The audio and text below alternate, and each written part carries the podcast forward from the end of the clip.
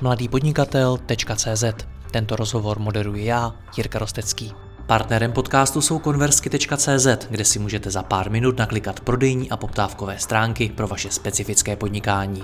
Podívejte se sami na trochu divné stránky www.konversky.cz. A pokud chcete slyšet i moje speciální rozhovory, ve kterých jdeme z hosty ještě více do hloubky a podrobněji rozebíráme jejich zkušenosti, pak se přidejte mezi naše předplatitele.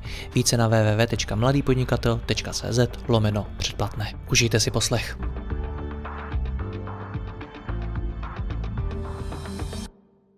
Téma ESG neboli ESG stále více promlouvá do řízení firem a do investic. Je to ale také téma, kterému mnoho podnikatelů pořád nerozumí, které se do značné míry týká hlavně velkých firm. S Danielem Petráskem Steinu si povíme, jak nad tím ve firmě přemýšlet, pro koho to vlastně je a jakou roli v tom hraje i kvalitní reporting.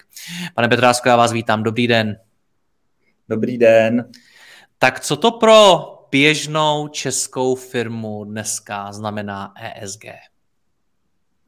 Tak eh, nutno asi rozlišovat pro jak velkou českou firmu a jestli je to pobočka zahraniční nebo ryze česká firma.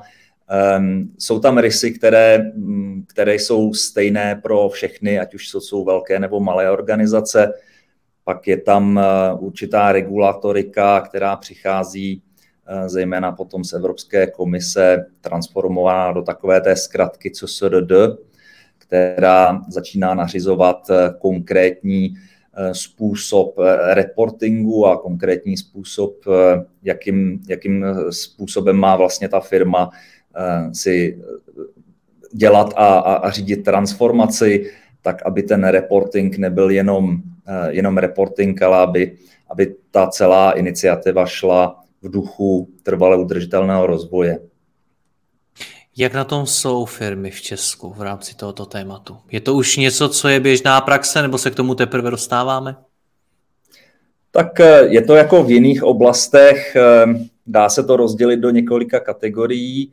Ehm, jsou to firmy, které již eh, v minulosti byly pod nějakým jiným typem reportingu nebo regulací, bylo to takzvané to eh, NFRD, to znamená nefinanční reporting, eh, velké firmy, eh, řekněme několik desítek firm, které již několik let ten reporting zpracovávat museli, což je jedna kategorie, kde i ta, to povědomí a principy těchto věcí jsou nějakým způsobem už zakořeněné v těch firmách. Pak je druhá oblast firm, které eh, s tím budou muset eh, začít, které budou v té fázi eh, v roce 2024 a 2025 a dalších let.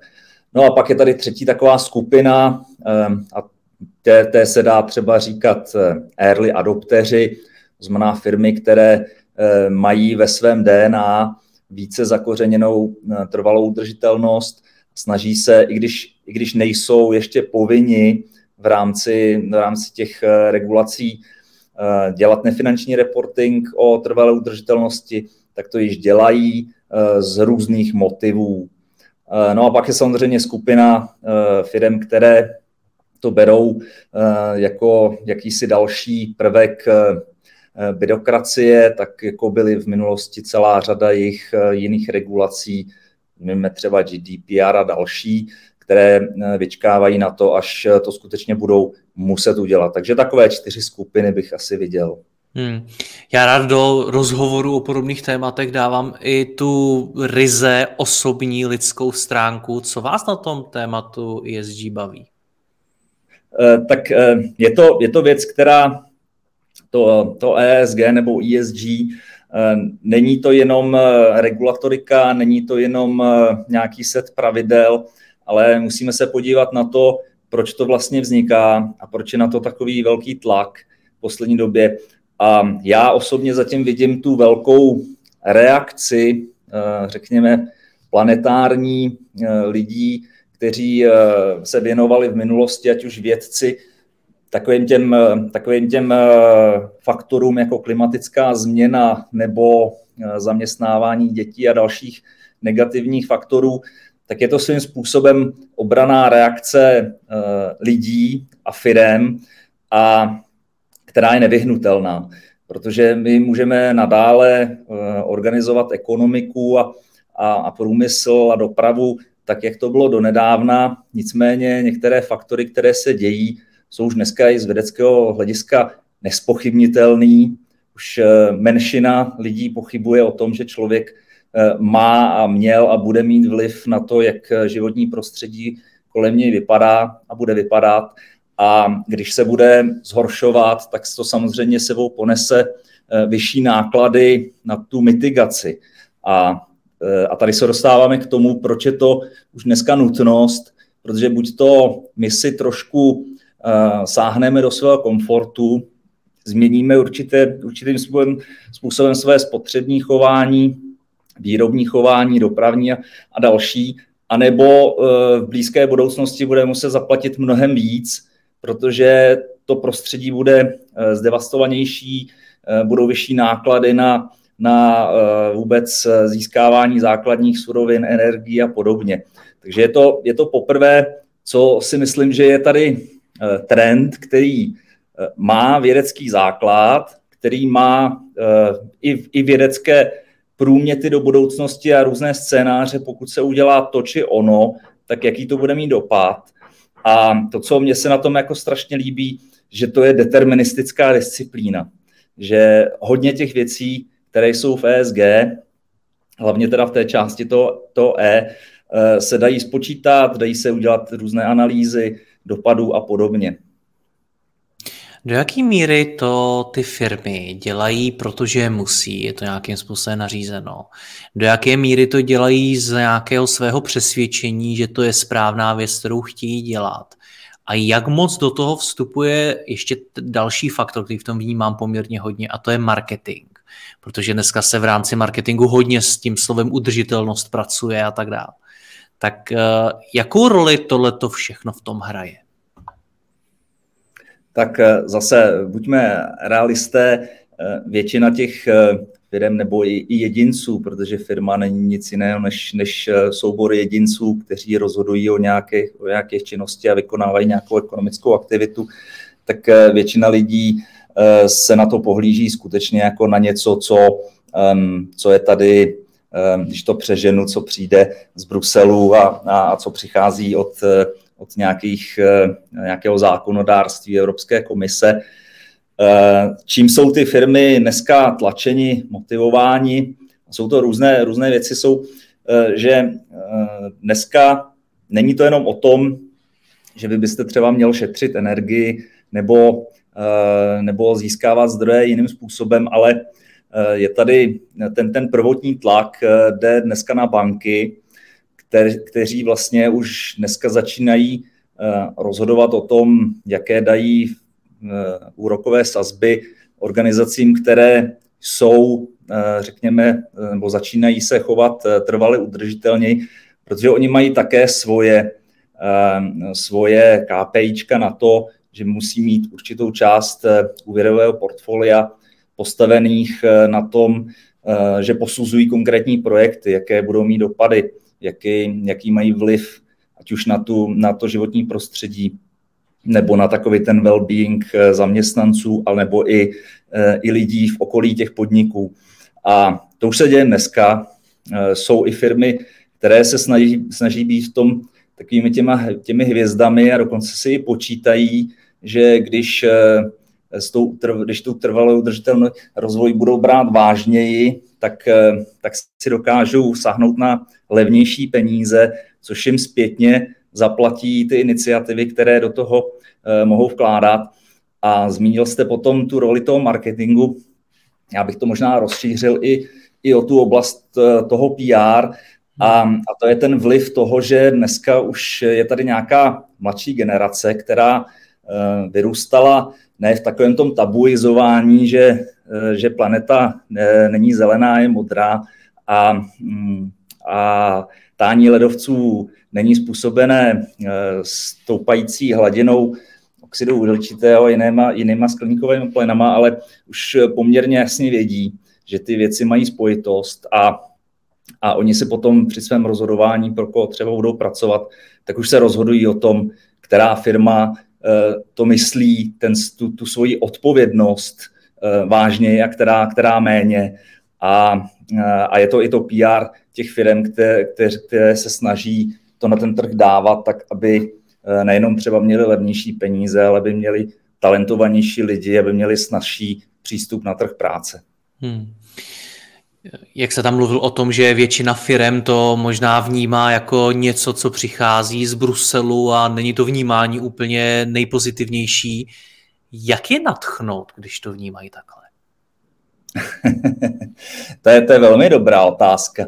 Tak když pominu ty, ty faktory, co jsem zmiňoval, jak jako jsou peníze, tak um, určitě to jsou, um, jsou ti lidé, uh, že, že um, ten, kdo se bude více snažit a bude více se zaměřovat na, na tu svoji stopu, a teď nemyslím jenom uhlíkovou, ale celospolečenskou, ve svém ekonomickém chování, tak, tak může mít eh, lepší šance skutečně na ten trvalý udržitelný rozvoj je i o tom, že ta firma by měla být trvale udržitelná, že by tady měla být eh, nejenom 10 nebo 20 let, ale že by tady měla být ideálně eh, velké desítky let nebo, nebo věčně.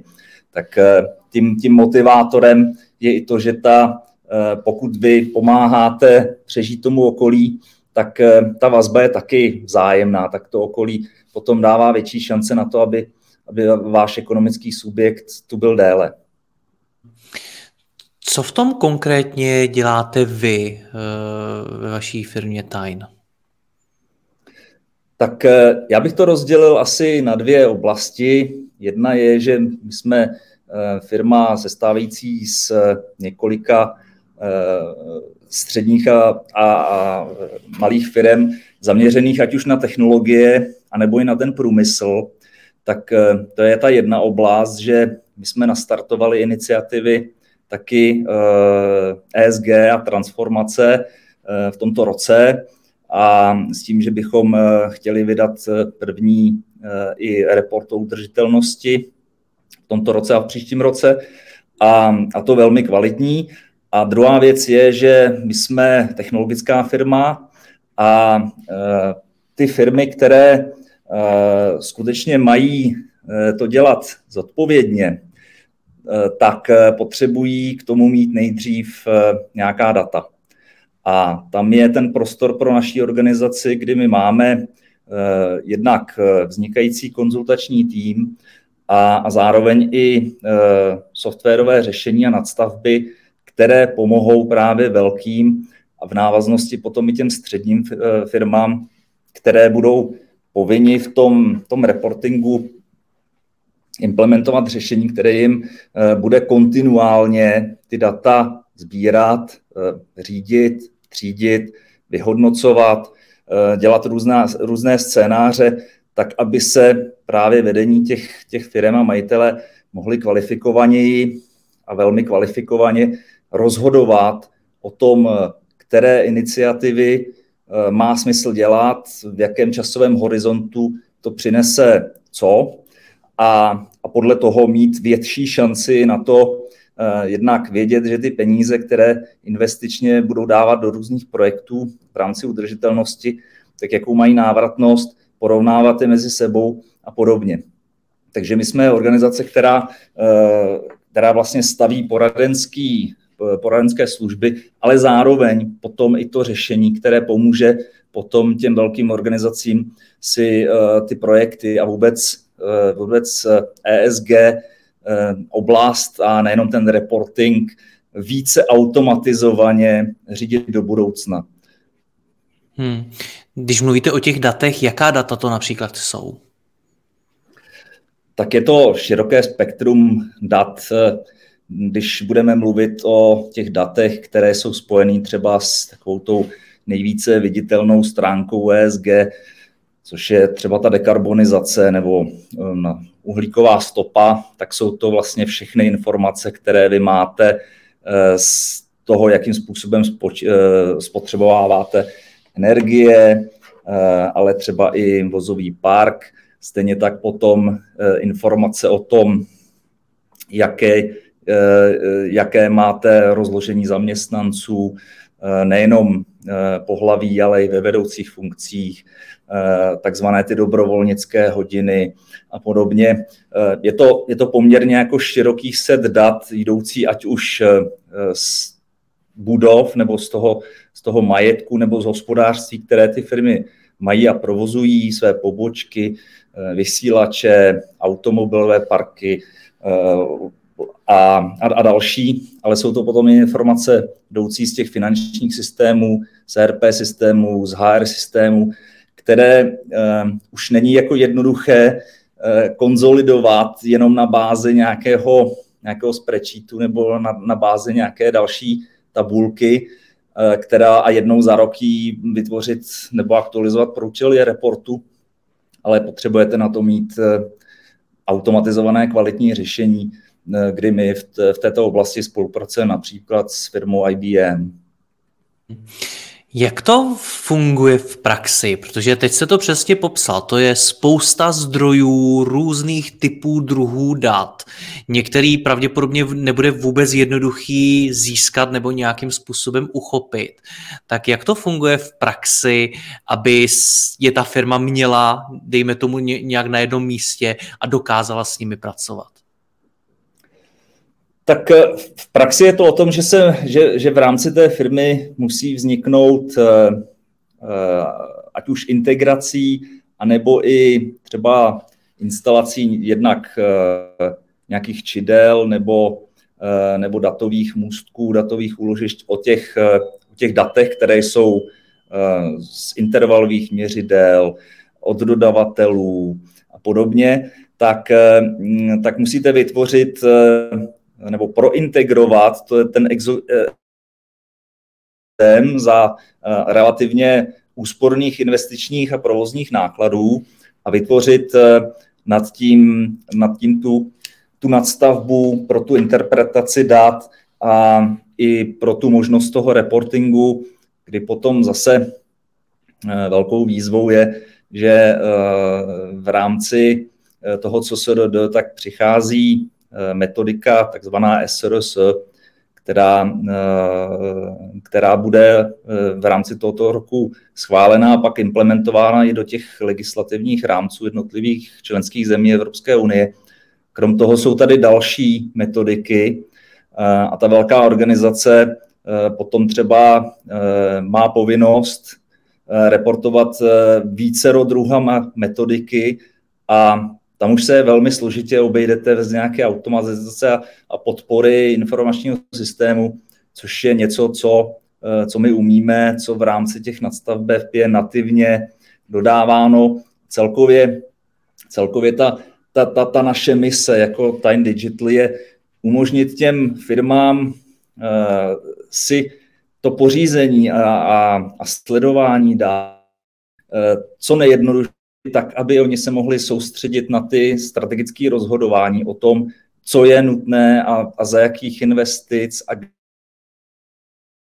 tak aby se ten efekt, ať už je to v té dekarbonizaci nebo v zlepšení podmínek na pracovišti, eh, nebo s eh, externími dodavateli v rámci dodavatelského odběratelského řetězce, tak, tak to chceme umožnit těm velkým firmám. Tím, že jim zautomatizujeme sběr dát, jejich vyhodnocování, interpretaci a potom v zásadě na, na pár kliků i vytváření těch, těch povinných ESG reportů, které jsou poměrně složitý a budou se eh, ještě mnohokrát měnit, eh, zejména se budou zpřísňovat a, a to vůbec není jako jednoduché. Hmm, vy už jste to několikrát naznačil, jakou roli v tom všem hraje automatizace? My věříme, že klíčovou.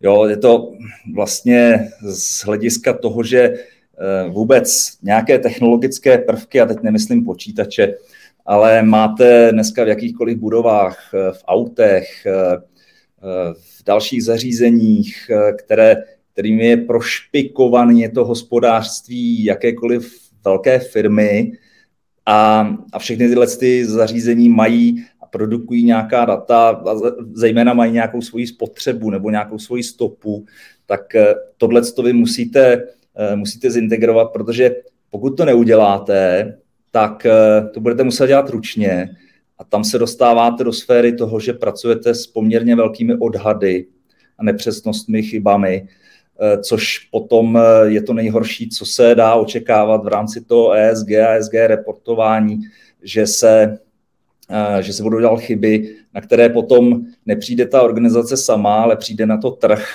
který tím zároveň zjistí, že se k této problematice nepřistupuje dobře. Jsou tady takový ty terminus technicus, greenwashing a podobně, že ty firmy z toho můžou být viněny a má to velký dopad právě na ten marketing a na to PR. Takže bez té automatizace, která vám dá jistou garanci toho, že ty data jsou pořizovány v čase, kvalitně, bezchybně, tak, tak se neobejdete. Co ty malé firmy? Je, co mohou malé firmy v rámci ESG udělat také?